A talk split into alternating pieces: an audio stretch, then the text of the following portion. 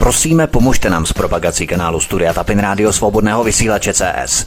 Pokud se vám tento nebo jiné pořady na tomto kanále líbí, klikněte na vaší obrazovce na tlačítko s nápisem Sdílet a vyberte sociální síť, na kterou pořad sdílíte. Jde o pouhých pár desítek sekund vašeho času. Děkujeme. Příjemný, krásný, dobrý večer, dámy a pánové, milí posluchači od mikrofonu svobodného vysílače a nebo na kanále Odisí vás zdraví. Vítek máme středu, něco kousek po 19. hodině. Jsme rádi, že jste si k nám opět našli cestu a doufáme, že tento pořad vás rozhodně nutit nebude. Půjde totiž o velmi stěžejní věc, o energie. Alena Vytázková v rámci institutu založila skupinu odborníků, která pracuje pod názvem Energie není luxusní zboží. Skupinu vede inženýr Vladimír Štěpán. Tato skupina argumentačně zasahuje proti neúnosným cenám energií a plynu. Členové sekce popsali problémy a návrhy kroků k řešení a zpracovali podklady pro vládu, poslance i vybrané ministry. Vzhledem k tomu, že cena ropy, benzínu a zemního plynu na celém světě prudce stoupá, ocitli jsme se na významné křižovatce dějin, která může způsobit masivní hospodářský kolaps Evropy, Ameriky a celého světa. Z dalších ekonomických potíží, které naše společenství postihnou v důsledku rostoucích nákladů na energie, bude Západ opět obvinovat Rusko. Stejně jako Západ obvinoval Rusko z ekonomických potíží, které si svět v posledních dvou letech způsobil sám arančovanou agendou covidismu. Kdo bude hrát od Loukánka? Proč se handluje s energiemi ve spekulacích na burzách jako vexláci v Tuzexu? Kdo na energokrizi nejvíce vydělává a kdo je ve skutečnosti tím potrestaným? Kam až chtějí globalisté vyšroubovat ceny? Jak se tvoří umělý nedostatek surovin? Nejenom o tom si budeme povídat dnes s expertem na energetiku, inženýrem Vladimírem Štěpánem. A já už ho tu vítám. Pane inženýr, vítejte, hezký večer. Dobrý večer. Já bych vás úvodem vysílání poprosil, protože mnozí posluchači vás neznají, protože přece jenom toho prostoru v mainstreamových korporátních médií tak příliš nedostáváte a možná během tohoto pořadu pochopíme proč i. Tak eh, pokud byste se nám představil, co všechno máte profesně za sebou v rámci vaší kariéry. No tak eh, já dělám v energetice hm, asi tak 40 let a e, specializoval jsem se na kontrakty, ceny energií, smlouvy, různé privatizační projekty, poradenství po celé Evropě i po světě. Některé ty smlouvy uzavíral za opravdu stovky miliard korun. Dělal jsem i e, pravidla trhu s plynem, spolupracoval v Pačesově komisi na e, státní energetické politice, zabývám se makroekonomikou a dopadem energetiky na životní prostředí. Tak to je skvělé, protože já jsem chtěl, aby posluchači opravdu věděli a znali ten váš mezinárodní nebo nadnárodní rozměr v rámci energetiky, což je velmi důležité pro to, abychom věděli, že skutečně to, o čem budeme mluvit, bude mít eh, značné i nadnárodní, mezinárodní přesahy a vy jste opravdu člověk, který je povolaný k tomu diskutovat o těchto záležitostech, na rozdíl od mnoha přemoudřilých ekonomů, kteří maximálně v rámci nějakých akademicky sterilních debat příliš té praxe nenabrali. Nicméně, abychom tu pyramidu začali stavět od spoda a postupně se propracovávali k těm mocenským nadnárodním zájmům, co se týče energetiky. Začněme u těch spodních pater. V Česku začíná kontrola marží u čerpacích stanic díky raketově stoupajícím cenám nafty. Myslíte, že svádět stoupající ceny na pumpaře je skutečným pokusem o řešení, anebo se stát snaží opět odvést pozornost od eh, systémové podstaty věcí, bych to nazval, vyvoláváním umělého nedostatku, aby lidé prostě nezačali přemýšlet nad tím, kdo tohle zdražování má skutečně na svědomí. A tak si stát vybere naprostou nepodstatnost a z ní vytvoří hlavní primární problém, tedy za všechno můžou pumpaři. Myslíte, že je to daleko od pravdy, tento výklad? Myslím, že není to daleko od pravdy. Ta podstata problému je skutečně v tom, že ceny ropy, ropy které obvykle byly na úrovni tak 50 eh, dolarů za barel, tak stouply nad 100 dolarů za barel. Na to téměř všechny, možná všechny státy reagovaly nějakým způsobem ve prospěch odběratelů, ve prospěch dopravců. A když se tam podíváme na výsledek, tak vidíme, že Česká republika má tady nárůst eh, cen před eh, touto situací a proti současné, tak má nárůst, dejme tomu, eh, nějakých více než 10 korun na litr, zatímco ostatní státy mají 1, 2 litry. Když bych to bral na procenta, tak nárůst některých států 1, 5% ale u nás je to 26 a na to vlastně stát, na tuto situaci reaguje tak, že chce právě kontrolovat marže těm pumpařům. A když bychom to brali tedy jako Eh, z hlediska toho, jaký význam to má pro pokles ceny, no tak eh, ty marže těch pumpářů obvykle jsou třeba jedna koruna na litr, nebo v těchto obdobích, kdy to takhle kolísá, určitě někteří si ty marše zvýšili ale není to podstata problému. To asi možná dělají spíš u těch dálnic, ne? že si zvyšují ty marže, protože tam ví, že lidé většinou jsou líní zajíždět někam do okolních vesnic nebo třeba dále za ty hlavní tepny a tak většinou těch dálnic, hlavních dálnic, hlavních tepen eh, zvyšují ty marže nejvíce asi, ne? Asi to tak bude, že u těch dálnic to zvýší samozřejmě třeba o dvě, o tři koruny a ty menší pumpy lokální, kde si to místní sledujou, Jasně. tak tam to bude třeba o korunu nebo tak, ale eh, jako jak říkám, tam se dá ušetřit ta koruna, ale třeba maximálně Potom tady máme, že jo, tu otázku daní, to je ta spotřební daň a DPH. A tam zase ty státy nebo řada těch států eh, snížila právě i tu spotřební daň, takže a dost výrazně, takže to potom, nebo i DPH a potom máme ten výsledek, že skutečně naši lidé budou jezdit napravo do Maďarska, kde mají ceny 33 korun za litr benzínu, u nás 47, no tak to už je 14 korun, nebo do Polska, na všechny strany, to je pro benzín, ale tak to bude i u řady položek jiných typu potraviny a, a tak dále. Přesně tak, protože všechno sociální záležitosti, všechno se tím samozřejmě navýší, protože všechno vlastně je postavené na konzumování energie, naše společnost jako taková. Možná by za chvíli přišlo v rámci těch marží možná LTOčko, ne jako v 90. když ty samozřejmě ty zákonné podmínky proto nejsou optimální, ale něco podobného by mohlo nastat, ne? že by si vozili levnou, levné palivo ze zahraničí na černo. No, může, může to nastat skutečně. Je otázka, jestli to, to LTO má natolik široké využití. Je to třeba také ale propan butan, který je velmi, nebo i propan pro otop, tam, kde není zemní plyn, tak se používá propan. Takže i to může být záležitost eh, prostě eh, jezdit si, jezdit si pro zásoby, bych řekl toho propambutanu a, a nebo i toho propanu a tak dále. No. My k tomu plynu samozřejmě také dojdeme, protože to je další stěžení položka, kterou budeme dnes probídat. Postupme ale na té pyramidě opatrovíš. Politici v jednom kuse vyřvávají, co si o tom, že za růst ceny může válka. Není ale i tohle odvádění pozornosti od podstaty vyvolávání umělého nedostatku a ve skutečnosti to jsou implementace opatření Green Dealu, jsou to různé emisní povolenky, energetické burzy v německém Lipsku, spekulace s energiemi, prostě věci, které by do tak zásadního odvětví jako energie rozhodně patřit neměly. A tento kasínový styl nebo kasínový způsob hospodaření s energiemi se prostě systému vymkl spod kontroly a tak to všechno svádí na válku na Ukrajině. Má to něco do sebe, anebo jde o příliš jaksi divokou spekulaci? Ne, ne, ne, je to pravda, ale skutečně ta snaha všechno svádět na válku na Ukrajině, ta je tady patrná od našich politiků a není to pravda. A právě to zase můžeme doložit, jako jsme říkali u benzínu, tak když se podíváme na ceny plynu, elektřiny okolních států, tak eh, tam vlastně ty ceny narostly třeba o 50-100%, ale u nás o 300-400%. A ty státy také e, platí povolenky a tak dále a tak dále. To znamená, také jsou v Evropské unii. A proč se to děje pořád u nás? Potom... Nemáme my ty nejhorší politiky, nebo čím to je, že zrovna naši politici nedokážou tohleto pojmout? No, ty konkrétní příčiny jsme pojmenovali právě té naší skupině, eh, že energie není luxusní zboží.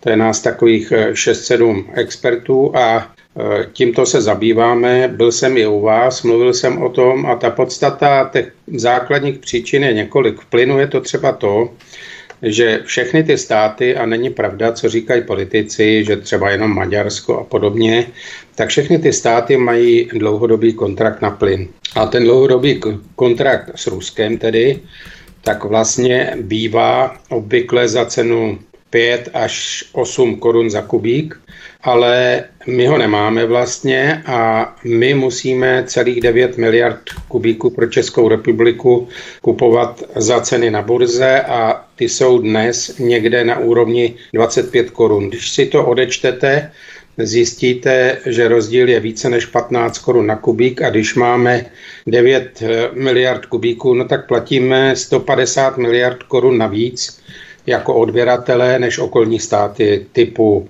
a Maďarsko, že jo, Srbsko, ale i Německo, Rakousko, Itálie. Jo, to znamená, to jsou, to jsou náklady na plyn, které jsou naprosto zbytečné a tady jsme zase u našich politiků, kdy my teda jim vyčítáme, že e, není potřeba se obracet jenom na, vý, na východ. My neřešíme válku, my řešíme ekonomiku, energetiku. Ale pokud je takováto situace, tak proč pan Fiala nezajede do Německa a neřekne, tak podívejte se, vy tady máte tento kontrakt s Ruskem, není žádný problém, abyste zvýšili objem o 5-6 miliard kubíků za rok. Gazprom vás k tomu vyzývá, dejte nám to. My vám za to zase vyvezeme elektřinu, které, kterou nemáte, kde máte nejvyšší cenu na světě a my jsme hned druhý na světě pro obyvatelstvo. My máme druhou nejvyšší cenu elektřiny na světě v poměru na kupní sílu a Němci jsou první, ale jenom těsně před náma. Jo, takže tyto státy by si měly vypomoci. Tak proč tam ten Fiala takto nezajede? Proč pan Fiala už teďka v této situaci, když se bavíme o ekonomice, víme, že naše ekonomika je založena do značné míry na montovnách, skladech a podobně. To znamená, to je někdo, kde si lidé nevydělají, kde přínos pro stát není až tak vysoký nebo je velmi malý, no tak proč tam nejede a nedohodne to, že skutečně budeme moct tady zavádět e, takové ty e, výroby třeba s malou materiálovou, ale obrovskou ziskovostí. To jsou, bych řekl, taková, takový dvě základní opatření, které by velmi pomohly. No a když jsme právě, když už o tom mluvíme, tak tady máme tu elektřinu, kdy tady máme ČES, který má téměř nejnižší výrobní ceny elektřiny v Evropě a my platíme nejvyšší ceny elektřiny na světě. Tak jak je to možné? Že jo? A tam ty příčiny zase je něco podobného, že třeba Slovensko e, vlastně zafixovalo po dohodě se slovenskými elektrárnami cenu plynu pro odběratele na 62 euro za megawatt hodinu. My, ho tady, my tady nakupujeme na burze zase a Eh, ta cena je skoro až 150 nyní, nebo i víc, 180. To znamená, že to vemete, je to tedy na euro, je to zase rozdíl 100, 100 eh, euro na megawatt hodinu. A to už je tedy znamená, že pokud někdo více využívá elektřinu třeba při otop, no tak zaplatí několik desítek tisíc korun navíc proti tomu Slovensku, Maďarsku, ale i Polsku za elektřinu a jak jsem říkal u plynu, je to také zase několik deset tisíc a nakonec, když to nasčítáme a přidáme ty ceny u pumpy, tak zjistíme, že třeba český odběratel proti okolním státům platí podle toho, jak velkou spotřebu energii má, 50 až 100 tisíc korun navíc. Zcela zbytečně. To by se dalo velmi jednoduše a my už to říkáme půl roku jako ta skupina.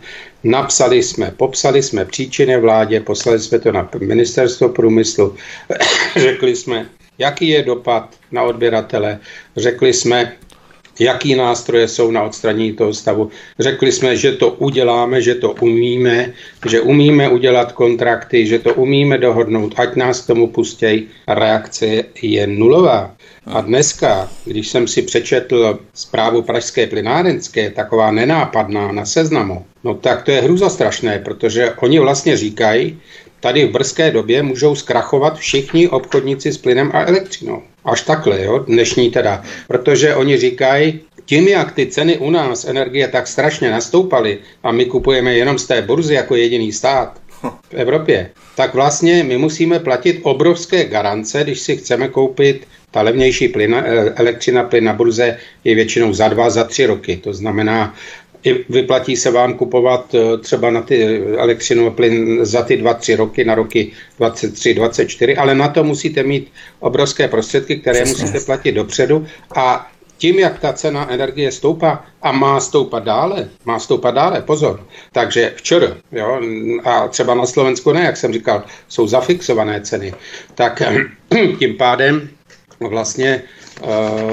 jako dojde k tomu, že ty obchodníci nebudou schopni tu elektřinu a plyn koupit a když ji nebudou schopni koupit, tak jsme u Bohemia Energy. Mm.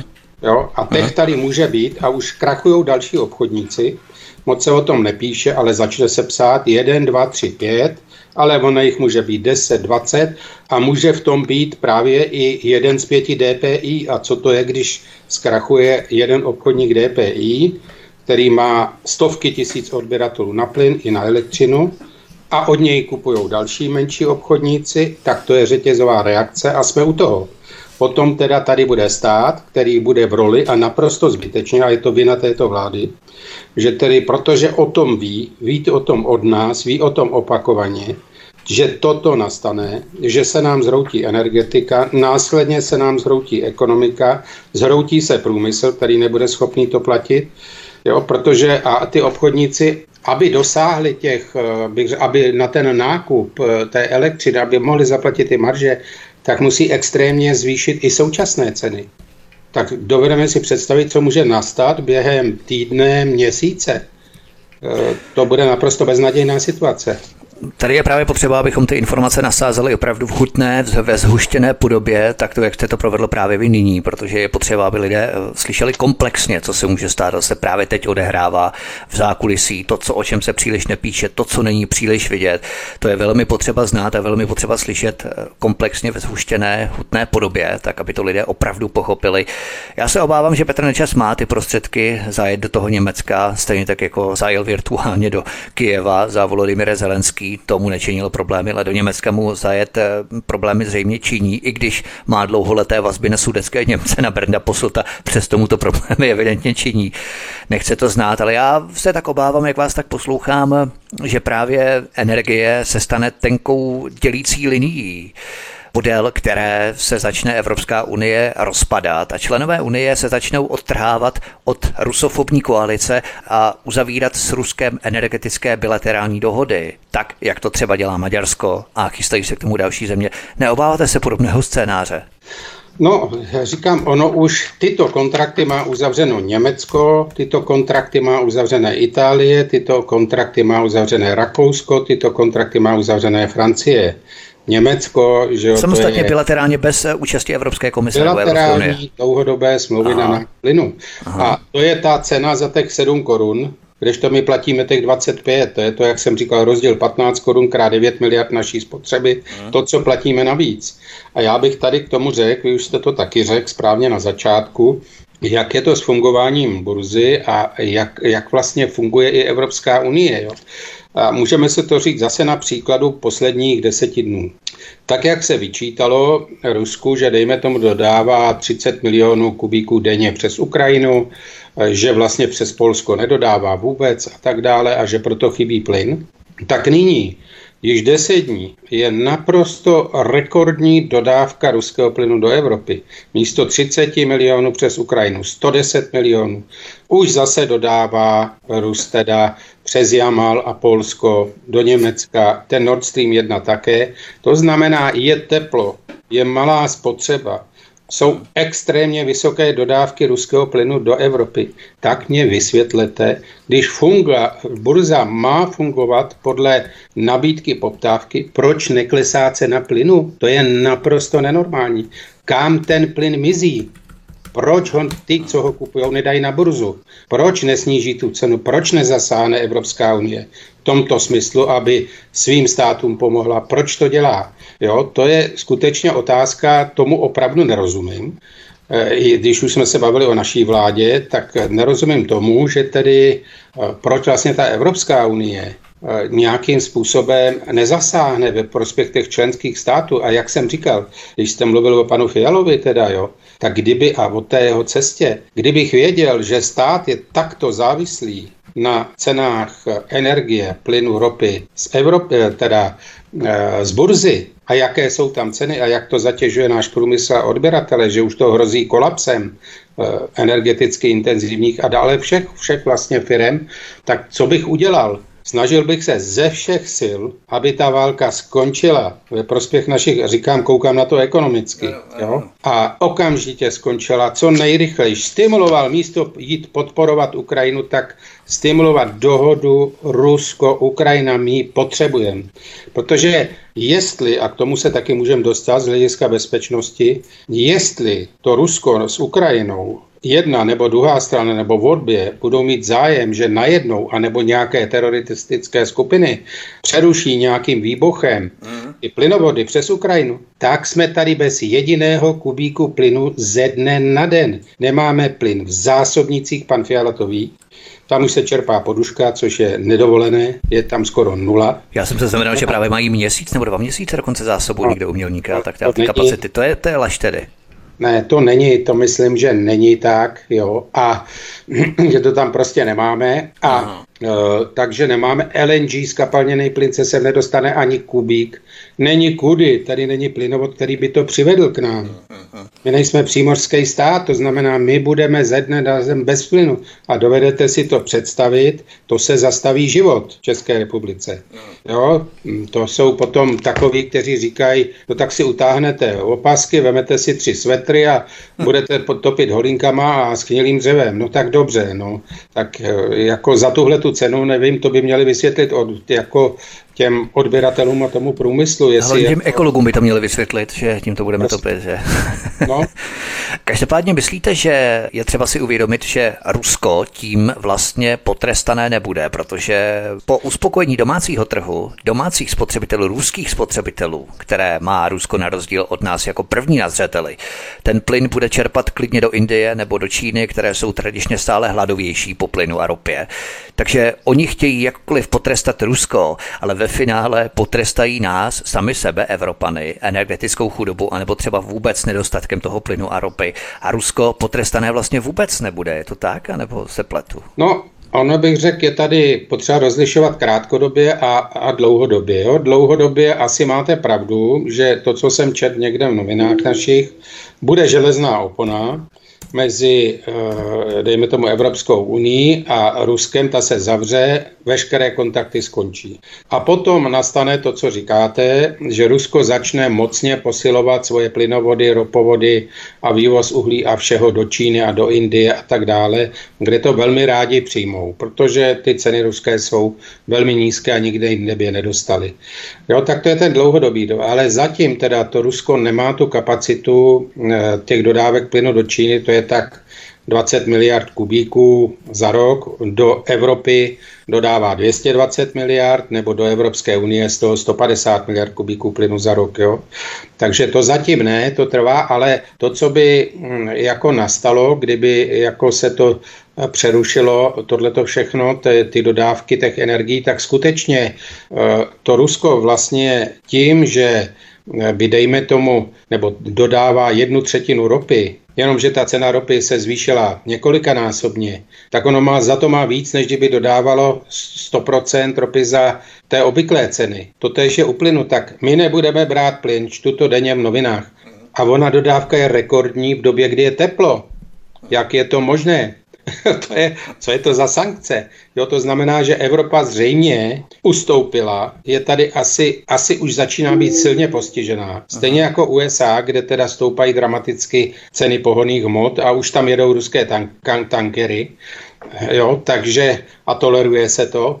Takže ten, to, to, to, co se tady píše, na koho ten dopad bude silnější, to si nejsem jistý. Já tomu říkám, je otázka, kdo vydrží déle, jestli rozmazený západ, anebo naštvaný východ, když to řeknu lidově, jo.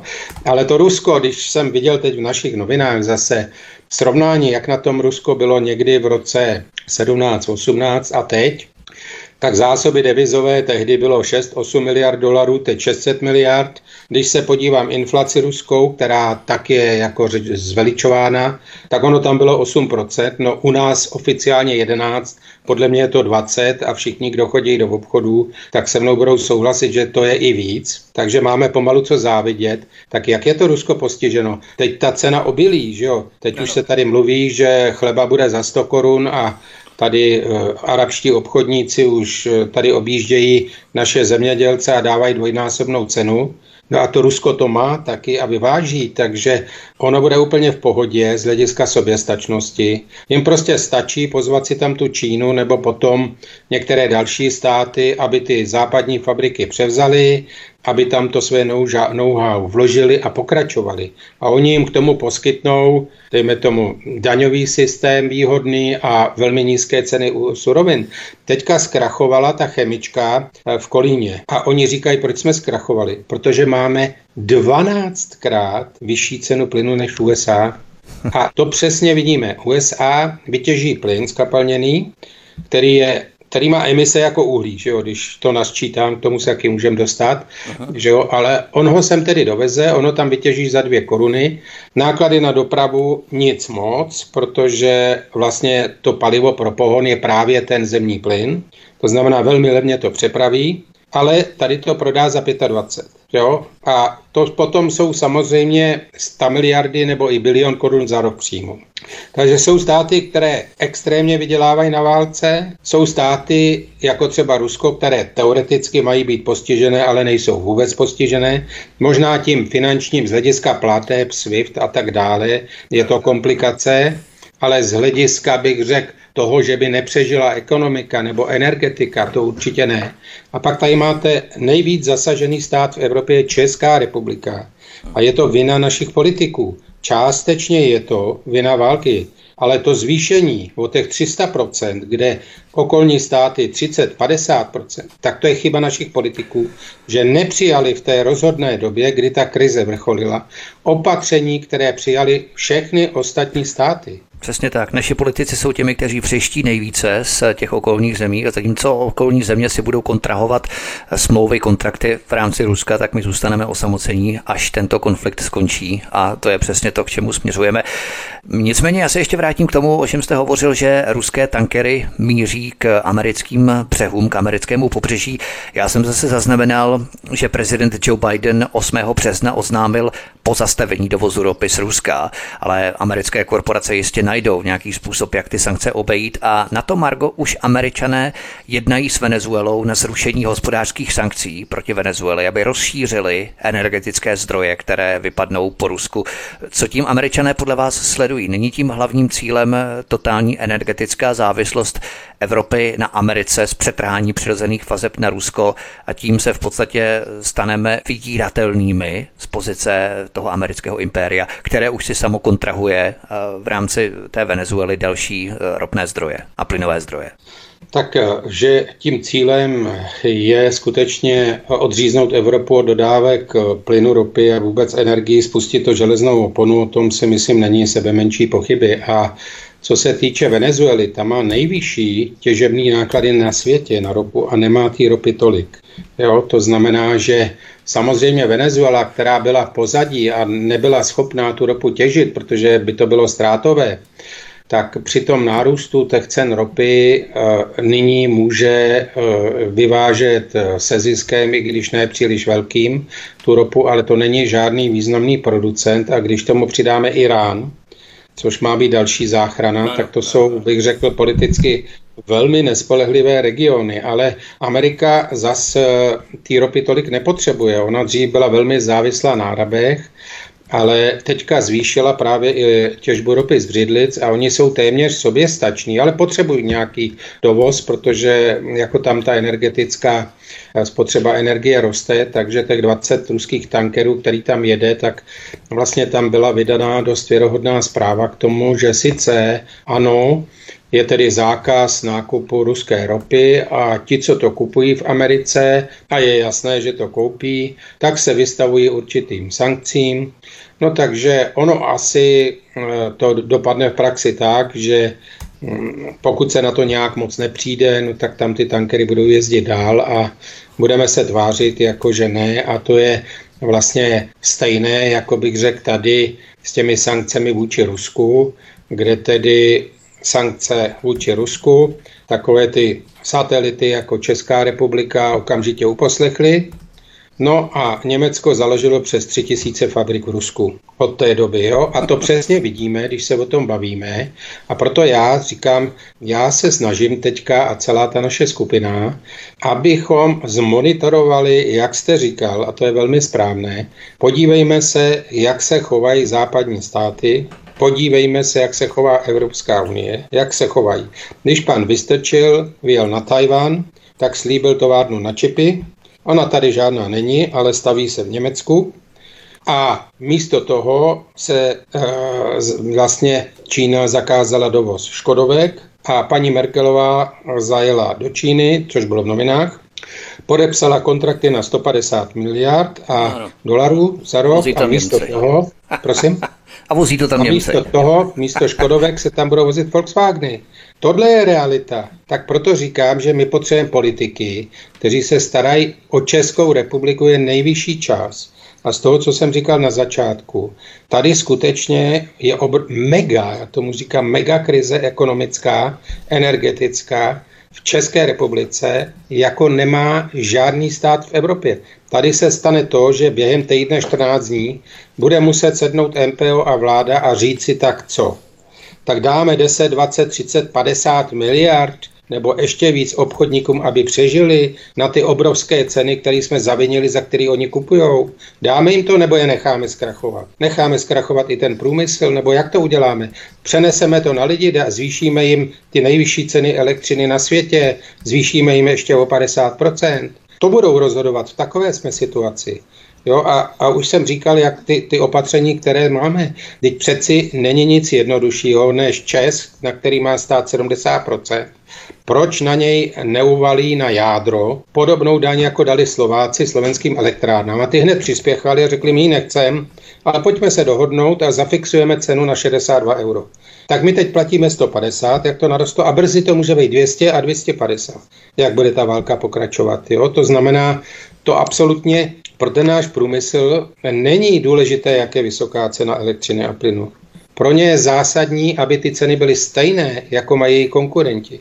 A to nemají. Když budou platit o 50-100% vyšší ceny energie, a teď to vidíte na dopravcích, že přestali dostávat kšefty u toho benzínu a to stačí, že mají o 10-12 korun dražší naftu než v jiných státech, tak už nedostávají kšefty, už nevozí. Jo? A už hrozí stávkama a to je jenom začátek. A to bude následovat ve velkém. Expert na energetiku inženýr Vladimír Štěpán je hostem u nás na svobodném vysílači od mikrofonu vás zdraví Vítek nebo na kanále Odyssey. Zahrajeme si písničku a po ní budeme pokračovat dál v našem povídání. Příjemný poslech, hezký večer. Od mikrofonu svobodného vysílače Studia Tapin Radio nebo na kanále Odyssey vás zdraví Vítek a spolu s námi nás dnešním večerním vysíláním svobodného vysílače provází expert na energetiku inženýr Vladimír Štěpán. Na celé této situaci se snaží vydělat nejen američané, ale i kanaďané.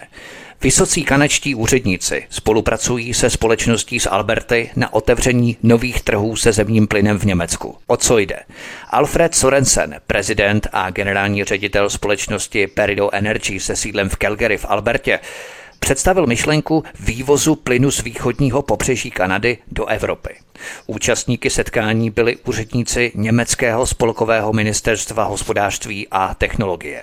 Jenomže tohle setkání proběhlo 26. ledna 2022, tedy měsíc před vypuknutím ukrajinské krize. To je bomba. Myslíte, že energetické kolosy už měsíc před konfliktem na Ukrajině předvídali tento scénář, tento vývoj a samozřejmě kdo dřív přijde, ten dřív mele, to znamená, že oni se takto připravili a prostě dělají biznis. No, eh, já zase říkám, nejsem politik, do detail nějak to tak nesleduju, ale z toho, co říkáte, vypadá to velmi věrohodně, protože veme si situaci, že Německo nemá ani jeden přijímací terminál na skapalněný plyn. Nemá. na rozdíl od eh, téměř všech států západní Evropy, které mají. Přitom to Německo má obrovskou spotřebu 80-90 miliard kubíků za rok. Obrovskou spotřebu, nejvyšší v Evropě. A ono nemá jediný LNG terminál. Takže když se přeruší dodávky ruského plynu, tak eh, to Německo tomu zbyde něco málo holandského, už skoro nic, norský vlastní těžba a uh, oni budou mít obrovské ekonomické problémy. Přesto nemají terminál. Natolik věřili těm dodávkám jako z toho Ruska. Ono to taky od roku 70, kdy to začalo, 50 let, fungovalo naprosto spolehlivě. A já si nejsem jistý, ať už to LNG bude z USA nebo ať bude z Kataru nebo Austrálie nebo Nigérie nebo z Kanady, že ty dodávky budou až tak spolehlivé, protože eh, u toho LNG od jak živa to se obchodovalo jako ropa. Tanker vyjede na moři, rozhlídne se, kdo dá nejvyšší cenu, tam jede. Teď se začínají uzavírat dlouhodobé smlouvy a tady je ten paradox první, který, na který zase vidíme, jak se to mění. USA na základě této smlouvy prodají Číně LNG, a Čína tyto lodě pošle do Evropy. Tak my kupujeme americké LNG z Číny. A to už, to už vidíme, co to je, když my máme, dá bych řekl, třetí, čtvrtý nejvyspělejší transitní systém v Evropě, který bychom měli dále rozvíjet a postavit na tom svoji energetickou politiku, tak my tady budeme řešit takovéhle věci a zrovna takto Německo, které je na tom úplně stejně jako my, tak uh, ono vlastně řeklo, když USA nabídli před asi rokem, dvěma, něco podobného, jak říkáte vy, tak vlastně nabídlo jim ten skapalněný plyn, ta kancléřka Merklová velmi rozumně řekla ano, my bereme ale strašně moc plynu a naše ekonomika je dost energeticky náročná, takže nám ho dodávejte za ceny jako Rus. Berem, podepíšem. Klid. Jednání skončilo. Tak teď jsem zvědav na Kanadu, protože Kanada si nebude moc dovolit, aby dávala jiné ceny skapalněného plynu než USA.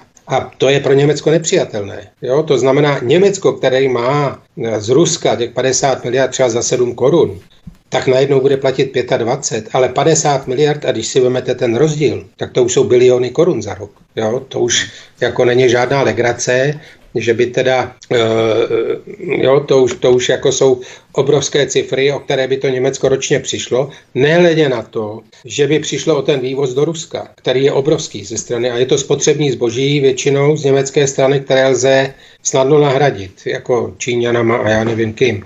Takže já to vidím tak, že sice k nějakému jednání mohlo dojít a této situaci určitě bude snaha Německa, aby třeba, jak říkají, vybudujeme dva terminály, tak eh, z té spotřeby 80, 90 nebo do budoucna 100 miliard kubíků za rok, dva terminály znamenají 20 miliard kubíků. A co ten zbytek? To bude odkud? Jo? A kud, kudy? Protože plynovody to, ty, ty terminály, které mají obrovskou kapacitu, jsou ve Španělsku a odsud chybějí plynovody dokonce do Francie, na tož do Německa.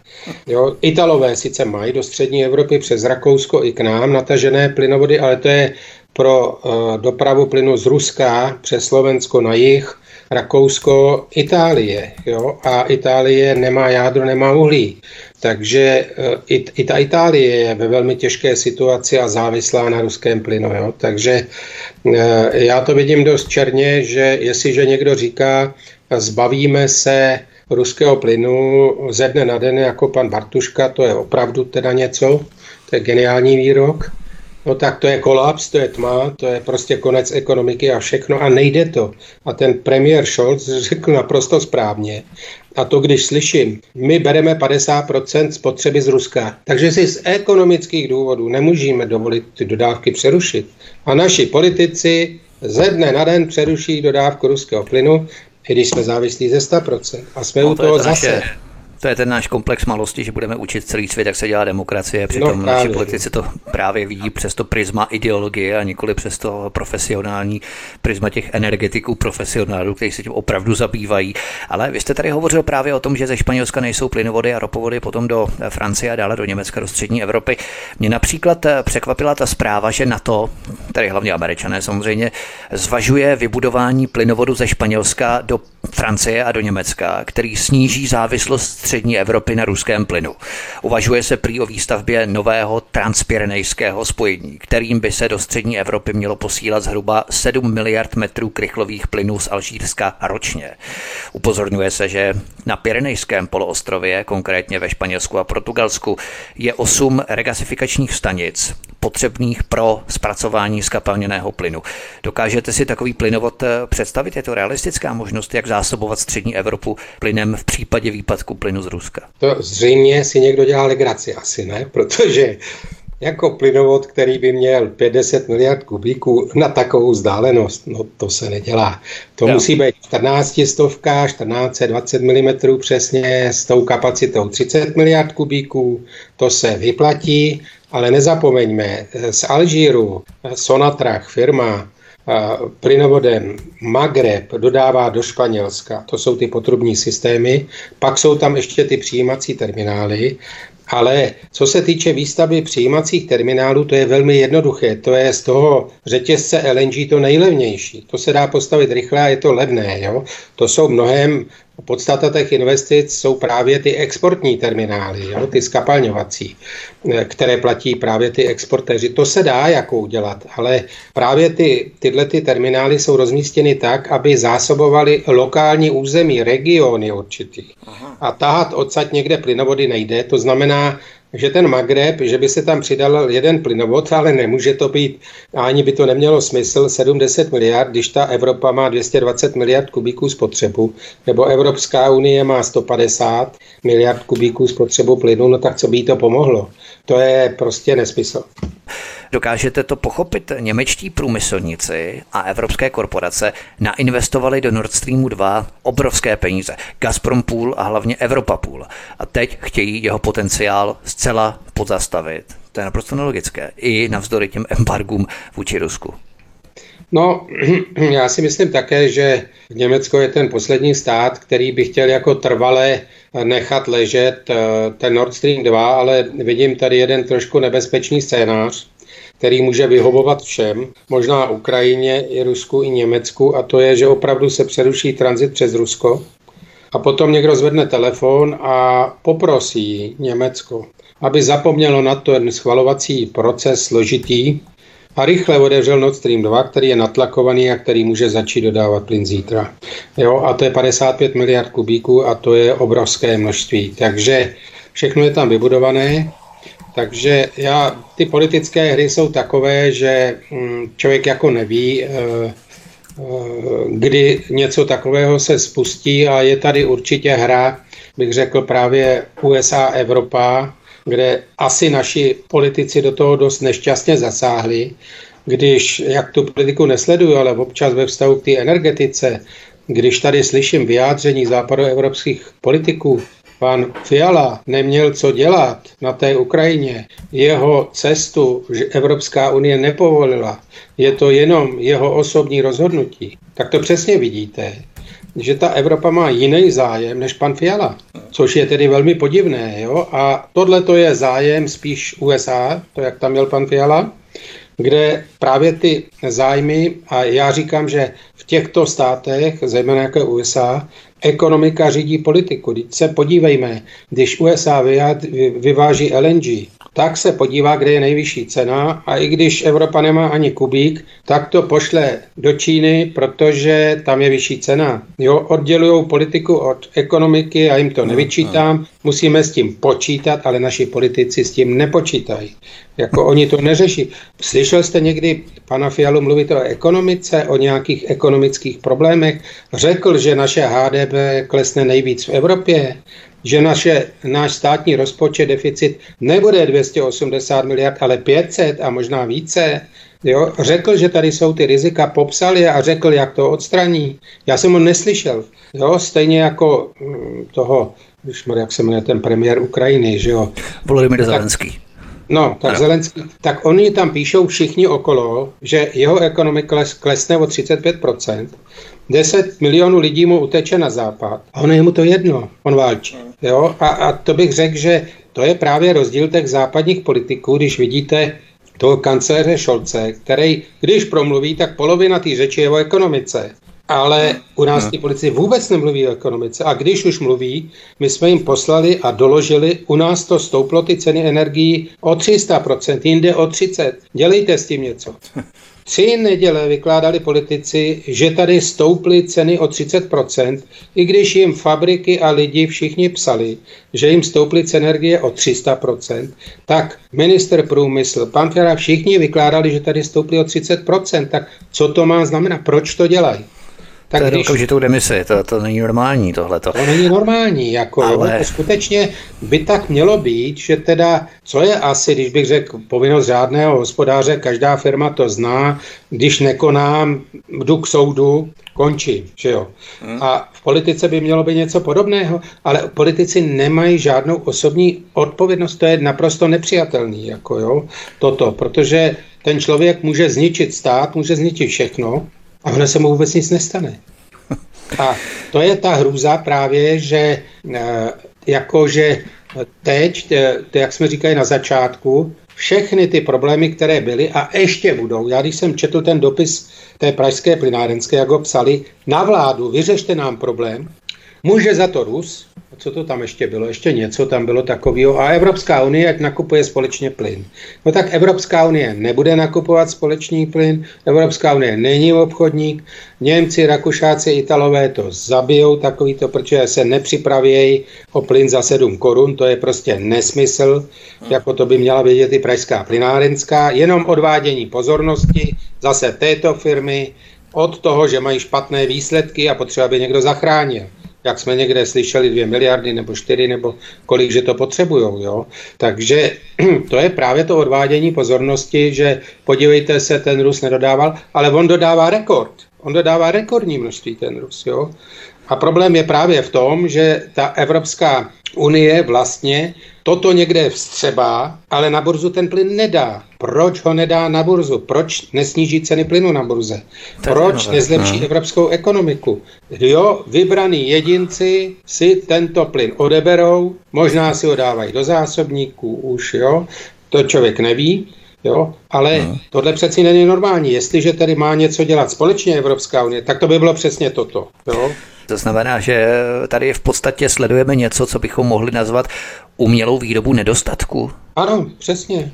Ano, hmm. to je umělá. Když si vemte, tep, normálně by tady měl být plyn teď za 5-6 korun na burze. Když nebyla zima, téměř vůbec. Teď máme 10 stupňů přes den, v noci už téměř nemrzne. Obrovské dodávky ruského plynu, dodávky LNG do Evropy.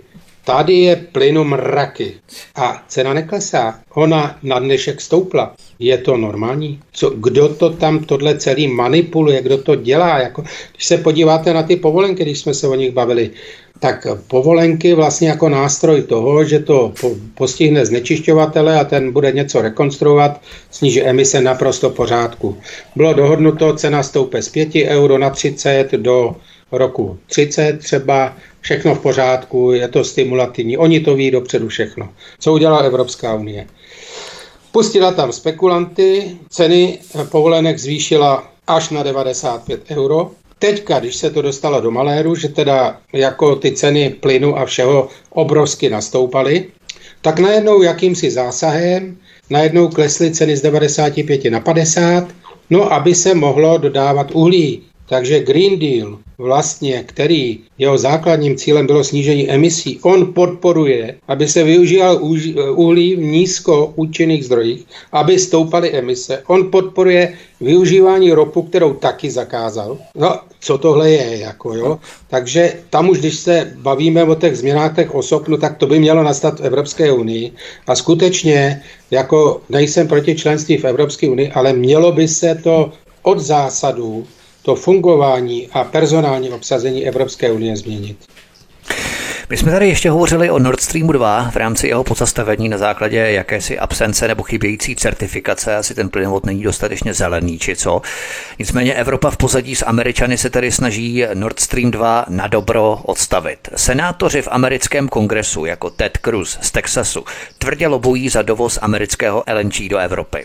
Například senátor Ted Cruz jmenovaný ovšem má velké investice v plynárenských a ropných gigantech jako Enterprise Products v Houstonu v Texasu.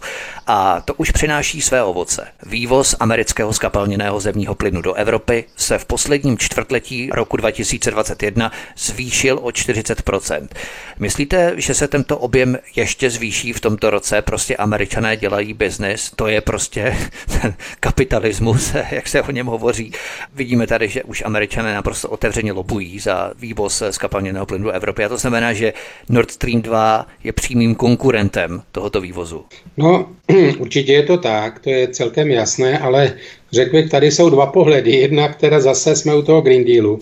Oni by měli říct, tak podívejte se, Americké LNG se těží frakováním, to je metoda ekologicky nepřijatelná, která obrovsky ničí životní prostředí. V Evropě je zakázaná a my tady podepíšeme kontrakt na dovoz obrovského LNG takto těženého z USA. Když si k tomu připočtete emise, které vznikají dopravou plynovodů z těch ložisek, a to není jako e, jsou tady ty ložiska v Evropě, že to je vrt, obrovský vrt, který třeba několik roků se těží, je hluboký 1, 2, 3 nebo i víc kilometrů. Tohle je pár set metrů pod e, hladinou země a těch vrtů jsou tisíce a pořád se to mění. Takže vy musíte něčím to dopravit do přístavu, tam máte právě ty skapalňovací terminály vývozní, Přitom vznikají ztráty obrovské, to skapalnění je velmi náročný proces, minus 180 nebo já nevím, kolik to je přesně. Potom to dopravíte do Evropy, cestou spotřebujete čtvrtinu až třetinu toho nákladu na pohon emise. Další, to už jsou třetí. Pak máte odpařovací terminál, další emise. Pak máte plynovod, který vám to dovede do střední Evropy. Další emise. Tak to by měla Evropská unie zakázat, to je horší než uhlí. To je horší než uhlí z hlediska emisí. Jo? Jasně. Ale ne, to prostě tam emise nevznikají. Jo? To, takže to vidíte, že jako uh, tenhle, ten, uh, tenhle ten pohled té Evropské unie, tak je úplně, jako bych řekl, uh, politicky pokřivený, že teda teď životní prostředí nás nezajímá, že jo. Ale ta Evropská unie potom třeba někdy řekne, že zkrátka teda plyn ne, ani to LNG, žádný plyn, tak jak říká, že když vlastně v Evropě do roku 27 máme používat nebo od roku 27 jenom ten zelený plyn namíchaný vodíkem zeleným, no tak LNG nemůže být, jo. Tak tomu nerozumím, jak to teda myslí. Tak tady má být podle jejich směrnice zemní plyn se tady bude smět používat, jenom když ta bude mít určité procento, bych řekl, toho zeleného plynu, tak jak je to možné teda, jo? Tohleto, jak se s tím vyrovná LNG, no? A druhá věc je, že u nás nebyl, nám je to úplně jedno, kolik se doveze LNG, protože ono na ty středoevropské burzy vůbec nedorazí. Tam chybí plynovody, jak jsme se bavili, mezi těma terminálama do střední Evropy na burzy, do Lipska a jinam. Jo, ano, Holandsku je a tak dále, to může být ale to jsou zase malé záležitosti, nic moc. Nejsou nějaké kapacity pro uchovávání LNG u Litovic, ne, no, tak u máte, dejme tomu dopravu pro nákladní dopravu, to je minimální, to je směšný, jo, to je úplně zanedbatelný, to nic takového není, ale tady není jinak nic, to znamená, že teda my tady LNG nemáme, my kupujeme za cenu LNG, přitom ho tady nemáme, nebudeme mít, my kupujeme ruský plyn, to, co my kupujeme, je ruský plyn zdeformovaný cenově na burze. To, co nějací odběratelé, kteří mají dvoustrané dohody s Ruskem pustí na burzu, to my kupujeme a někdo řekl, a to je cena LNG a to je ono, za co to budete kupovat. To není poměr nabídky a poptávky. To by teď musela tvrdě klesnout cena. Z těch 25 by musela klesnout na 8. A Rusům by to nevadilo, protože oni mají obrovské ty, ty nízké výrobní náklady a stejně prodávají. Za tyto ceny. A to přesně vidíte, že tady je obrovský švindl. Tady říkáme tomu LNG, přitom to žádný LNG není, na ty burzy nedorazí, to jde do těch přímořských států a dál ne. Hmm. A my tomu říkáme LNG a že to kupujeme a že od toho odvozujeme ceny. Proč? To s tím nemá vůbec nic společného s našimi cenama. Jo, to znamená, tady je potřeba zajistit opravdu, aby teda někdo řekl, ano, ten plyn z Ruska a to je ten společný nákup třeba Evropské unie, na burzy se dodá tolik tody za ty nízké ceny, ale bude se s nima Rusko bavit s tou Evropskou unii. Tady někdo se dožaduje jako pražská plynárenská, ať ho někdo zachrání, ať nemusí kupovat za těch 25 korun ten plyn, který se pak zase promítá i do cen elektřiny a do cen tepla pro teplárny, aby je zachránil, ale Evropská unie nezachrání, ta nebude vůbec nic dělat. Ta má úplně jiné cíle, jo? takže my Takže... jsme se tady právě bavili o té ekologii, že vás tady předušuje, my jsme se bavili o ekologii. Oni pořád hovoří o tom, že se LNG anebo třeba i ropa budou vozit tankery z nějakých zemí, ze kterých nemáme vybudované potrubí. A my nejsme samozřejmě přímořský stát, to znamená, oni si to v podstatě rozeberou a k nám nic nedorazí, jak jste tady zmiňoval, ale Myslíte, že pendlování tankerů s LNG anebo s ropou a tak dále je řešením jednak tedy klimatické krize a jednak vůbec strategickým řešením, jak o tom neustále hovoří, místo potrubí, které v podstatě je stabilní, budou oceány brázdit obří kolosy tankerů. Je tohle řešení? Je to to nejhorší možné řešení, to je jasný, protože, jak říkám, to má obrovskou ekologickou stopu, jo, mnohem větší než potrubní doprava. Když bych to řekl Ztráty při potrubní dopravě jsou v jednotkách procent, ztráty při dopravě tankery v desítkách procent. Jo? No a, a to jde všechno do vzduchu, že jo? Takže to jsou obrovské ztráty a ten obchod jako takový, že vlastně ta ropa od jak živa se takto dopravovala, od jak živá ropa. a na rozdíl od plynu, který, kde to byla potrubní záležitost, protože to je levnější a všechno, tak tak zkrátka tohle tak fungovalo a byl to poměr denní nabídky poptávky. To znamená v podstatě taková určitá burza, kterou jsme teď zavedli u plynu a elektřiny. Jo? A to fungovalo a ta cena té ropy byla obrovsky volatilní, když se podíváte na ty ceny. I ty ceny dnešní už také byly před 15-20 lety v určitých krizových obdobích. Ale tato volatilita je právě smrtelná pro obchodníky. To znamená, nehodí se pro plyn, elektřinu a proto ty obchodníci krachují, protože se nejsou schopní vyrovnat s tím kolísání ceny. On musí dodat, ačkoliv když je cena nízká i velmi vysoká, on má nakoupeno, vydělá, prodělá, ale při veliké volatilitě těch cen, což teďka je, tak on to není schopen ekonomicky ustát. A proto jsme právě navrhli jako skupina, abychom koupili zásobníky, které jsou ve vlastnictví německého RVE do vlastnictví státu. Protože tím bychom odstranili krach obchodníků, protože v létě bychom levný plyn natlačili, v zimě bychom ho vyčerpali a jednak z hlediska bezpečnosti byl, jednak z hlediska kolísání těch cen pro obchodníky, jednak bychom zlevnili plyn i elektřinu, protože v létě většinou levně nakoupíte, v zimě dráž prodáte, logicky, větší poptávka, takže má to víc způsobů, nehledě na to, že tyto zásobníky, které vlastní RV, oni je klidně uzavřou. Prostě když se jim to nebude vyplácet, oni na to koukají obchodně. Oni je uzavřou některé, což už byl plán před pár lety, prostě nevyužívaný, tak je zavřen. A to je samozřejmě mm, jako smrt, jako strategická pro stát, jako čera. No tak máme zmocněnce pro bezpečnost Bartušku, já jsem ho nikdy neslyšel. Kromě toho, zmocněnec pro bezpečnost řekne, zave, zavřete ruský plyn, no ten by měl skončit na vteřinu. Ten tam nemá co dělat, ten člověk, jo. A, a když je mu ten zásobník, nikdy jsem ho neslyšel, že by řekl, kupme to od těch Němců, my, já, my jsme říkali, my to umíme, tady kolega je stavěl, já jsem s tím obchodoval, my vám všechno uděláme, zařídíme, vy děláte na tom, nebojte se. Ne, vláda nechce. Tak mě vysvětlete proč. Expert na energetiku, inženýr Vladimír Štěpán je hostem u nás na svobodném vysílači. Od mikrofonu vás zdraví vítek. My si zahrajeme písničku a potom vstoupíme do posledního kratšího vstupu našeho dnešního vysílání speciálu o energetice, o aktuální situaci vývoji na trhu s energiemi. Hezký večer. Od mikrofonu svobodného vysílače, studia Tapin Radio nebo na kanále Odyssey vás zdraví vítek a spolu s námi tu zůstává naším dnešním hostem, který nás provází dnešním vysíláním expert na energetiku, inženýr Vladimír Štěpán. Nord Stream 2 tedy bude pravděpodobně odstavený. Jak je to vlastně s nefunkčním plynovodem a ropovodem, myslím technicky? Musí se nějak průběžně udržovat, aby byl v případě potřeby i hned provozu schopný? Je náročná taková údržba? Přece jenom se nemůžou ponechat jenom tak ležet ladem plynovody, ropovody. To se musí asi nějak udržovat technicky, ne? No tak eh, asi jo, ale jako bych řekl, ta provozní údržba těchto e, plynovodů nebo z, plynovodů není nějak náročná ani finančně jako fyzicky.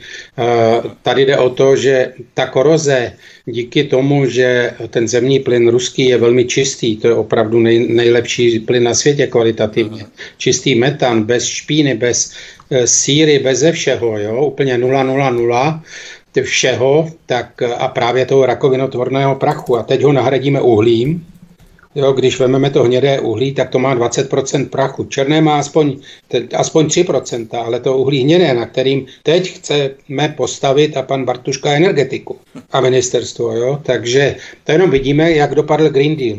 A, to znamená, oni jsou takový velcí ekologové, že chtějí teď hnědé uhlí. Jo. No ano, má nahradit uhlí, uhlí bude základ. Místo, oni řeknou OZE a jádro, ale v praxi to je uhlí a jádro. Uh-huh. Jo, protože OZE sice solární elektrárny uvedete do provozu, ale z té biliony korun dotací, co vlastně do toho roku 30 vynaložíme, máme 4% výroby elektřiny. No, to můžeme ušetřit, stačí zvýšením těch cen, už jsme ušetřili.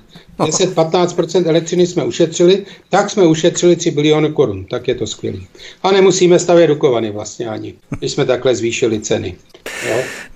Takže ta, ta údržba toho plynovodu není nic náročného.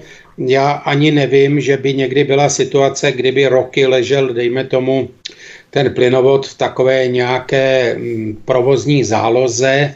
A já si myslím, že prakticky dojde i k tomu, že nikdo ani nebude vědět, a prostě tím plynovodem poteče plyn právě z těch důvodů, aby se ověřily některé věci a podobně, ty zkoušky a tak, jo. Jinak se budou sležovat, ale to je úplně nový plynovod, to znamená minimum ztrát, minimum všeho, jak jsem říkal, plyn není agresivní. U ropy je to horší, tam už to je výrazně horší, ale u toho plynovodu je to skutečně, uh, bych řekl, eh, že eh, takto můžou roky ten plynovod nějakým způsobem uchovávat v rezervě a občas ho tak nějak provozně využít, použít a zachovat. Ale já myslím, že Nord Stream 2 bude zprovozněn. Takže když ho zakonzervují, tak eh, se nic tak hrozného nestane v rámci já té myslím, finanční že stránky. Tak takový Aha. technik, ale co vím, teda taky nějakou dobu jsem byl v tom, i v tom plynárenství, tak uh, tyto problémy většinou nebyly no, nějaké zásadní. Mimochodem, když jsme se tak trochu pohybovali na té humorné rovině, tak eh, co říkáte na výroky některých eh, politických gaunerů z České republiky, zejména z řad Pirátů, anebo i třeba dotčeného Petra Fialy, že to, co platíme teď, jsou Putinovy ceny a Putina prý potrestáme s tlubením termostatu o jeden stupeň. To mně už přijde jako ta nejprimitivnější propaganda z 50. komandelice Bramborové. Tedy. No, tak tomu se snad ani nebudu vyjadřovat, protože jako Putina jsme potrestali tak, že nikdy neměl tak vysoké příjmy z plynu a ropy jako teď. A to si myslím, že už na to přišli všichni, včetně USA, že tyto sankce jsou naprosto nesmyslné. V podstatě Rusku prospívají samozřejmě v té ropě, kdyby to trvalo dlouhodobě, tak eh, jako eh, tam eh, jako k nějakým ztrátám může dojít. Jenomže se přesně ukázalo, že ty výpadky třeba té ropy, tak jak to, dejme tomu z, té, z těch 100%, dvě třetiny eh, se neodebíraly, no tak to vede k prudkým cenám té, té ropy.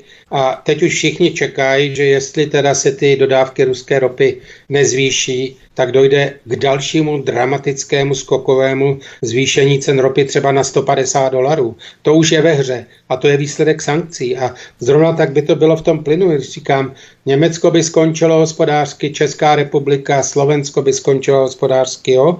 Maďarsko a tak, ty už jsou zásobovaný i od spoda přes Turecko a mají nějakou silnou vlastní těžbu, nebo Rumunsko, ty by přežili, ale tyto středoevropské státy, co jsem jmenoval, plus třeba Polsko, i když bude mít ten Polpipe, ten plynovod jako z Norska, někdy dejme tomu v lednu, no tak to bude třetina jenom spotřeby. takže taky velmi ohrožený stát, má tam LNG terminál, no budiš, ale uh, skutečně jako uh, ten trest bude a je už dneska ekonomicky daleko výraznější ve vztahu k Evropě a říkám nejvíc postižený stát celé Evropy je zcela jednoznačně Česká republika a to uvidíme, co udělá v příštích týdnech a měsících ta megakrize. To bude skutečně strašlivá situace. To je neuvěřitelné, protože my budeme postiženi dvakrát. Jednou tedy kvůli těm sankcím a po druhé vlastně kvůli naší závislosti hospodářství na Německu. Že? To znamená, že pokud Německo dojde no, to... k nějakému závěru, tak my tím budeme postiženi vlastně dvakrát. No, my budeme postiženi dvakrát. Právě to, ale to jsme si zavinili sami, jako Němci nemůžou za to, nikdo nás nenutí, abychom kupovali plyn na burze. Nikdo nás nenutí, abychom vyváželi elektřinu. Ale my to vyvážíme za poloviční ceny, tu elektřinu, a pak to za dvojnásobek zase koupíme. Čes dal teď garance, já teď nevím, 20 miliard korun, na to, aby mohl vyvážet elektřinu, která chybí tak on na to musí dát garance. No ono je to kvůli tomu, že kdyby je nedodal, tak platí jako by to penále, jo. Pořádku jako, jo, ale proč tedy vyváží? Nemá smysl tady, když nemáme energii, na co si budeme likvidovat zásoby uhlí?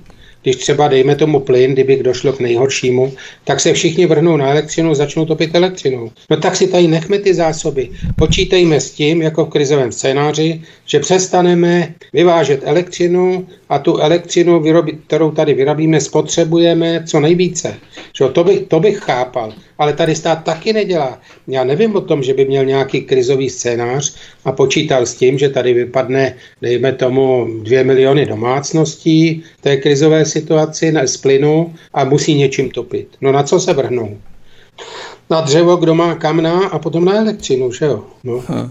Počítá to znamená, že Čes vyváží na burzu, i když by nemusel v podstatě polostátní kolos Čes to dělá s posvěcením státu, anebo se tak eh, hoši, co spolu mluví kolem kulatého stolu, rozhodli, že tak budou dělat a napakují se na této krizi, nebo no tak kdo tak dělá, je, proč? To už je záležitost bývalého generálního Romana, který nastavil, že tedy se bude vyvážet elektřina, že budou nějaké kontrakty a objevilo se, že to jsou dlouhodobé kontrakty nakonec a že se musíme podle legislativy všechno dát na burzu. Nakonec se zjistilo, že v energetickém zákoně nic takového není, vyvá... hmm, nemusíme, dlouhodobé kontrakty nejsou. Je to odpovědnost Česu, na Česu má majoru stát, dozorčí rada a ta by měla konat a vládní zmocněnec pro bezpečnost taky nikdo nekoná.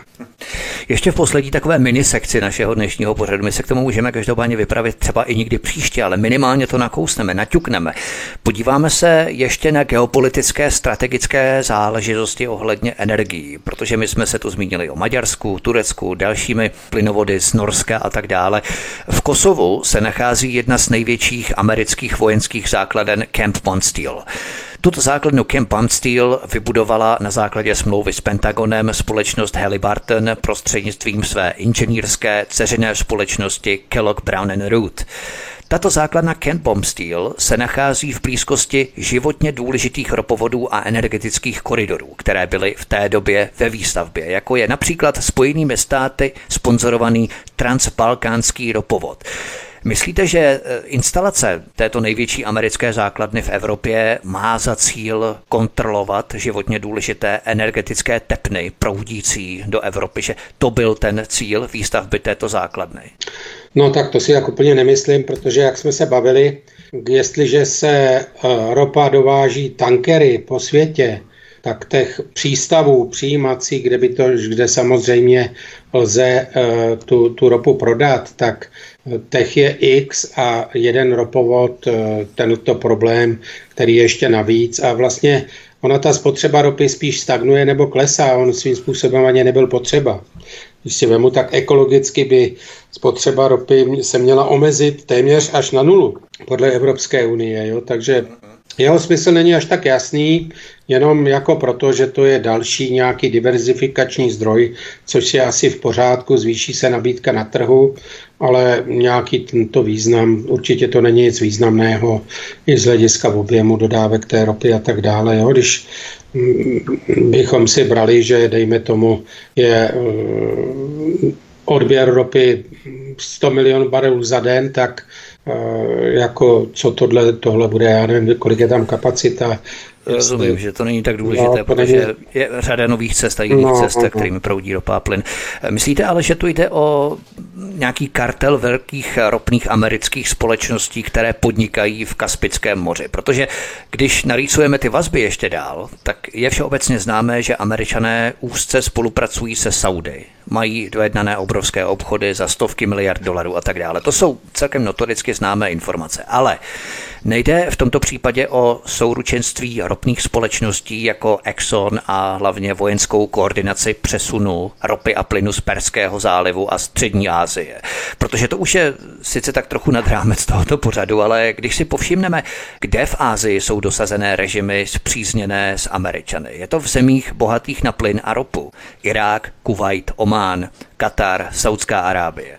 Takže když se nad tím zamyslíme, neobsazuje vojensky strýček sám energeticky bohaté státy, aby měli prostě američané zajištěný stálý přísun zdrojů, aby tyto země mohly kontrolovat i v přídělech ropy a plynu do zpřátelených zemí a tím je v podstatě vydírat. Evropu vydírat nejen, že nebudeme mít ruský plyn a ropu, ale pokud budeme zlobit, zastavíme i suroviny z Ázie, protože to vlastně kontrolují američané. Je to v podstatě eurazijský prostor, který oni mají snahu kontrolovat. No, nevím, já bych tedy spíše sázel na to, jak, co už jsem říkal, že američané důsledně oddělují politiku od ekonomiky. Toto je jasný ekonomický zájem, oni na tom vydělají obrovské peníze, oni určitě levně nakupují ropu, draho prodávají, že jo, to, je, to umějí a to dělají i jiní obchodníci a pokud jde o nějakou kontrolu, tak si veme, když jako se podíváte na ty světové největší producenty a vývozce, tak kromě Ruska je to teda eh, i Saudská Arábie a to je vlastně jediný stát, který prostřednictvím své národní společnosti Saudi Aramco, která je to přesně obráceně, jako jejich zisk ve stovkách miliard, teď právě díky embargu té, té eh, vývozu ropy z Ruska, ten jejich zisk, který byl 100 miliard dolarů, největší na světě za rok, tak je 200-300 miliard dolarů. Tak to ovládne Saudská Arábie. Ne, američané se svým jedním ropovodem. Jo? Samozřejmě je to významný biznis, ale to Saudi Aramco, které má skvělá ložiska, která má těsně podzemí, velmi kvalitní ropy, velmi rychle dosažitelné, jo? velmi jednoduše, s nízkými náklady, 2, 3, Eh, to, to jsou prostě 2-3 dolary na barel. Jo? A teď vemte si, že se to prodává za 100 třeba. Tak eh, zatímco Rus má třeba 15, 20, když to ta Venezuela 50, 70, tak ten gigant je ta Saudská Arábie, ne Amerika vůbec. A Eh, a určitě ne tadyhle někde, jak je Azerbajdžán. Tak já bych tom spíš viděl biznis a... Tak zase oni mají, oni drží Američany na tom, že vlastně ta ropa se prodává za dolar, že ta saudská ropa, to znamená, je to obou strany výhodné s těmi Američany. No tak ale Američani už saudskou ropu neberou. Oni byli dřív největší dovozce této ropy na světě, ale teď si zvýšili svoji těžbu. Na rozdíl od plynu to nevyvážejí, ještě musí něco dovážet, ale už jsou téměř soběstační. Jo, to znamená, oni ztratili zájem o Saudy v podstatě. Dřív, když by byla ta politická situace, jak jste říkal, tak ta Saudská Arabie, cokoliv se tam dělo, tak okamžitě kontrolovali a podobně. A v poslední době ty američtí prezidenti říkali, co se tam děje, to nás nezajímá. Jo?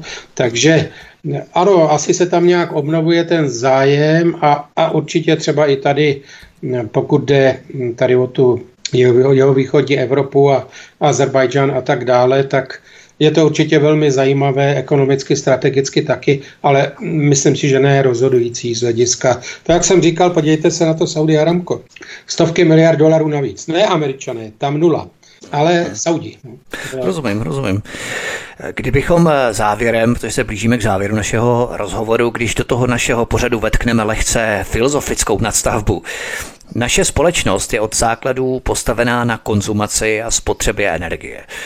Myslíte, že když dojde ještě ke strmějšímu růstu energií a v podstatě už rekapitulujeme a sumarizujeme to, o čem jste tady hovořil po celou dobu našeho pořadu, tak eh, stále méně podniků bude mít peníze na výrobu, ke které jsou ty energie potřeba.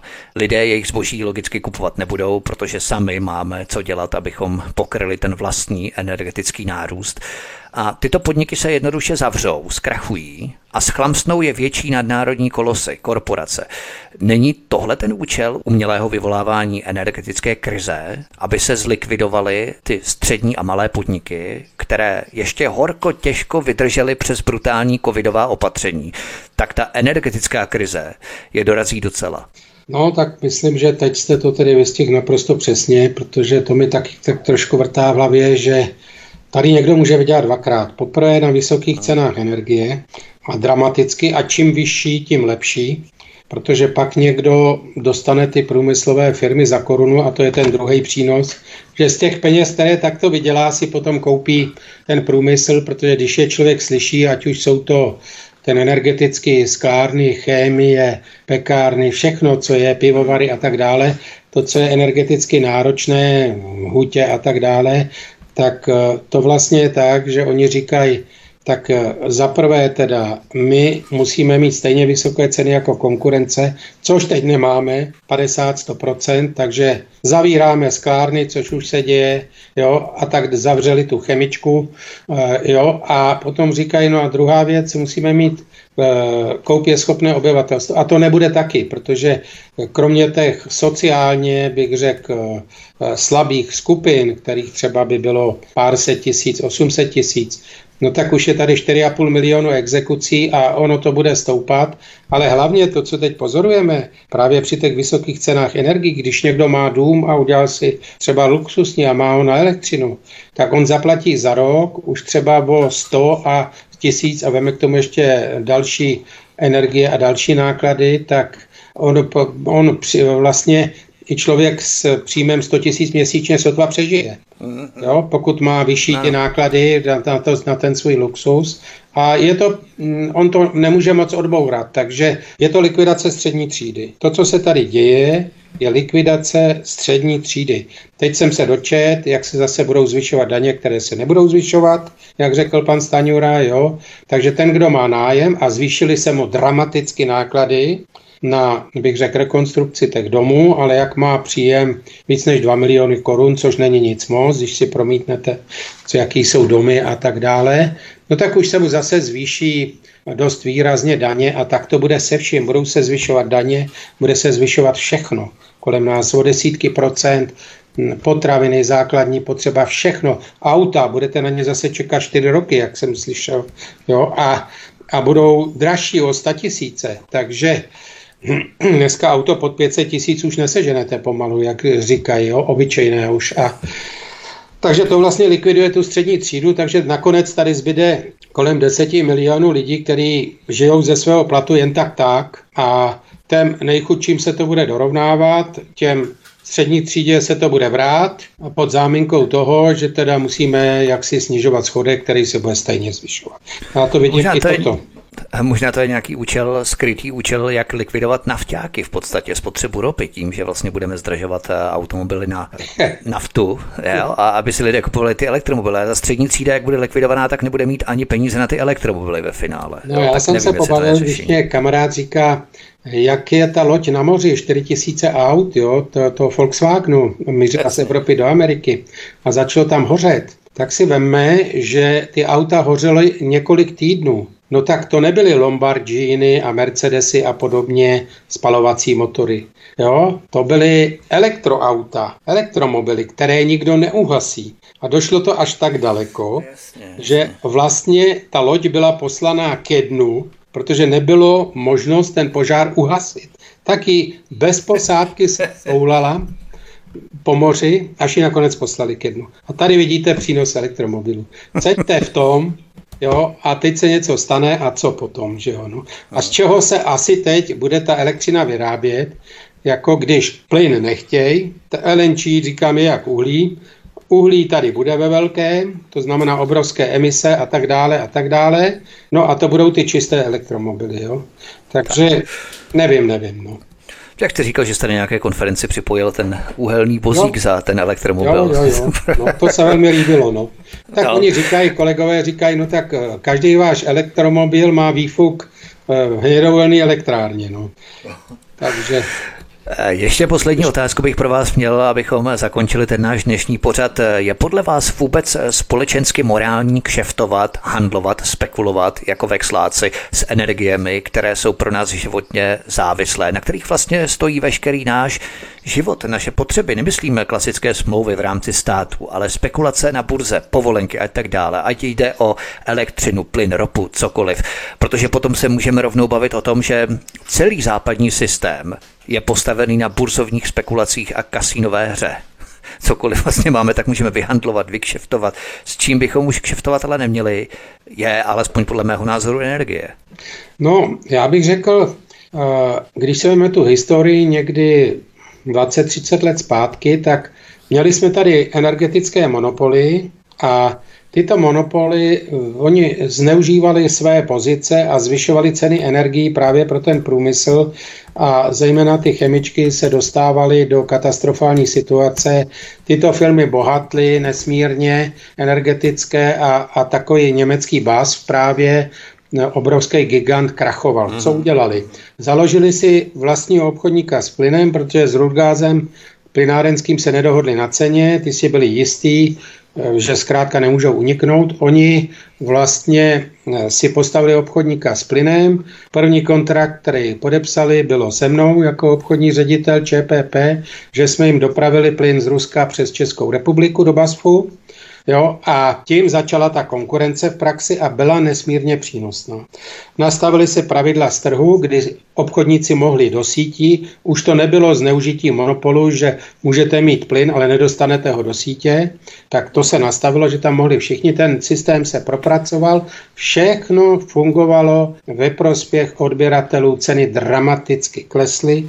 Teď si vemme, jak na tom našem plynu, tady ty ceny na burze byly 5 korun, ceny za přepravu, distribuci, skladování směšné. Nejnižší v Evropě jsme měli. Teď máme nejvyšší. Hmm. Měli jsme nejnižší. A kdy nastal ten zvrat tedy, že vlastně všechno bylo nastavené podle pravidel a najednou ano, to přestalo takhle, fungovat? A najednou někdo přišel a přišel na to, že tak, jak je spotový trh a vlastně ta burza, jak jsme říkali, ropa denodenně, no tak uděláme jo. burzu, jo, nějakou, z kterých se bude kupovat a je to poměrem poptávky nabídky. To fungovalo. A teď do toho někdo zasáh a řekl, a svážeme ceny plynu s cenou elektřiny, protože potřebujeme stimulovat fotovoltaiky a obnovitelné zdroje. Uměle zdražili cenu plynu, naprosto nesmyslně. Vyrobíte pár procent elektřiny z plynu, ale 100% cena je vázaná. To znamená, že spálíte 50%, v České republice 10%, z plynu vyrobíte elektřiny, ale 100% cena vázaná na e, plynu na cenu elektřiny. Takže když klesá cena plynu, klesá elektřiny a v obráceně vůbec žádná nabídka, poptávka nebo tak nějak. Jo. A to, je, to jsou právě ty deformace do toho povolenky. V podstatě správná myšlenka, urychlíme to, ty zastaralé zdroje, donuťme je ekonomicky, ať rekonstruují, protože jinak budou platit hodně. Jako vemme si zase příklad, tak Čes, který v roce 2021 vydělal obrovské peníze na zvýšení cen a toho vývozu, tak se mu to ve výsledkách nepo, neprojevilo téměř. Velká novina, mainstreamová média, samozřejmě, krásný článek, naprosto nezávislý, jak má Čes skvělé výsledky, že čistý zisk se zvýšil v roce 2021 eh, na 9 miliard z 5 miliard v roce 20. No, to jsme on měl stoupnout o 20-30 miliard. Jo? A, ale on nestoupil, jo? takže to, to jako přesně vidíte a rozdíl je cena povolenky, neboli zastaralý, to, za to se platí. Jo? Takže takže to vlastně správná myšlenka opět se zdeformovala tím, že cena povolenky se uměle vytáhla z těch 10-20, kde měla být na těch skoro 100. No a jsme u toho, že jestliže jsme ty dobré principy a ten dostatek plynu a všeho zdeformovali různýma těma věcma, tak uh, regulačníma i ze strany Evropské unie, no tak jsme tam, kde jsme. No. To znamená jeden extrém z pozice tady pevných cen v rámci monopolů, gigantů ano. se eh, vyměnil za druhý extrém ano. diversifikace a regulace ze strany Evropské unie a Green Deal jako zase dobrá myšlenka naprosto zdeformovaná. To má něco jako Telekom v 90. letech, kdy každý nadával, že tady máme jednotné ceny za volání. Pak se vytvořili tedy mobilní operátoři, že teď to dopadlo tak, že v podstatě všichni jsou víceméně stejní, kartelově dohodnutí nějak, asi pravděpodobně a nějak jsme si nepomohli s těmi cenami a v podstatě i v České republice jsou jedny z nejdražších tarifů Také v Evropě, to je velmi zajímavé, jak v energiích, tak i ve volání. My máme všechno nejvyšší. Když se podíváte na ty ceny a něco, nám nejvíc narostla cena elektřiny, teď nám nejvíc narůstá cena plynu, nejvíc nám narostá cena, cena benzínu, eh, máme nejhorší ekonomiku, HDP mínus bude už, hluboký mínus bude, i když se vykládá, že 2%. Státní dluh roste dramaticky. Jo. Na co se podíváte? Počet rakoviny roste, vážných nemocí roste. Máme nejvyšší v Evropě tyto nemoci. Nikde o tom se nedočtete. Jo. A, a teďka tohle všechno v té situaci, kdy vlastně i na ten lékařský systém, eh, tak jak se psalo vlastně na následky těchto vysokých emisí, kde jsme zase snad nej, pátý nejhorší na světě, tak eh, jako nahradíme čistý plyn, který nemá plach, uhlím. Jo? Já nic proti uhlím, ať ty elektrárny, které plní limity a všechno a, a dali se do nich peníze, tak ať jsou v provozu. Třeba ne všechny, ať se to postupně snižuje. No ale tohle je zásada. Ale se pořád nešvindluje a než, nefixuje tím, že se to vydává za čistou energii, že? To uhlí, to je to zásadní. Já doufám, že po našem vysílání, po našem pořadu nestoupne podíl sebevražd v České republice, tak jak jsme pozitivně skončili. Každopádně zkusíme i příště přinést nějaké další informace ohledně vývoje na trhu s energiemi, protože to je teď velmi důležité téma a vypadá to tak, že to bude stále důležitější podíl v rámci našich účtů, našich složenek a toho, co platíme každý měsíc. Expert na energetiku, inženýr Vladimír Štěpán, byl hostem u nás na svobodném vysílači. Pane inženýre, já vám moc děkuji za velmi zásadní informace a těším se na setkání u mikrofonu svobodného vysílače i příště. Hezký večer. Já se také těším a doufám, že se opravdu uslyšíme, že tady nějaká matička cenzura nezasáhne, tak jak je to dneska běžné. No. Ona už zasáhla, ale naštěstí jsou možnosti, jakým způsobem to obejít tak, aby nás lidé tak, poslouchat mohli. Takže tak, ústa nám nezavřou, to určitě ne. Každopádně, mějte se moc krásně, milí posluchači, od mikrofonu svobodného vysílače anebo na kanále Odyssey vás zdraví Vítek. Stáhněte si prosím tento pořád ve formátu MP3 na našem mateřském webu svobodného vysílače, anebo prosím zavítejte na náš kanál Odyssey a odtud prosím sdílejte tento pořad, to je velmi důležité, od vás velmi prosíme, sdílejte tento pořad na sociální média, aby se i další lidé k tomu mohli vyjádřit a samozřejmě nám zanechte vaše komentáře pod pořadem na kanále Odyssey i třeba nějaké další otázky na pana inženýra Vladimíra Štěpána, na které se můžeme podívat třeba i někdy příště. Od mikrofonu svobodného vysílače nebo na kanále Odyssey vás zdraví vítek, mějte se moc hezky, příště se s vámi opět těším na slyšenou. Prosíme, pomožte nám s propagací kanálu Studia Tapin Rádio Svobodného vysílače CS. Pokud se vám tento nebo jiné pořady na tomto kanále líbí, klikněte na vaší obrazovce na tlačítko s nápisem Sdílet a vyberte sociální síť, na kterou pořad sdílíte. Jde o pouhých pár desítek sekund vašeho času. Děkujeme.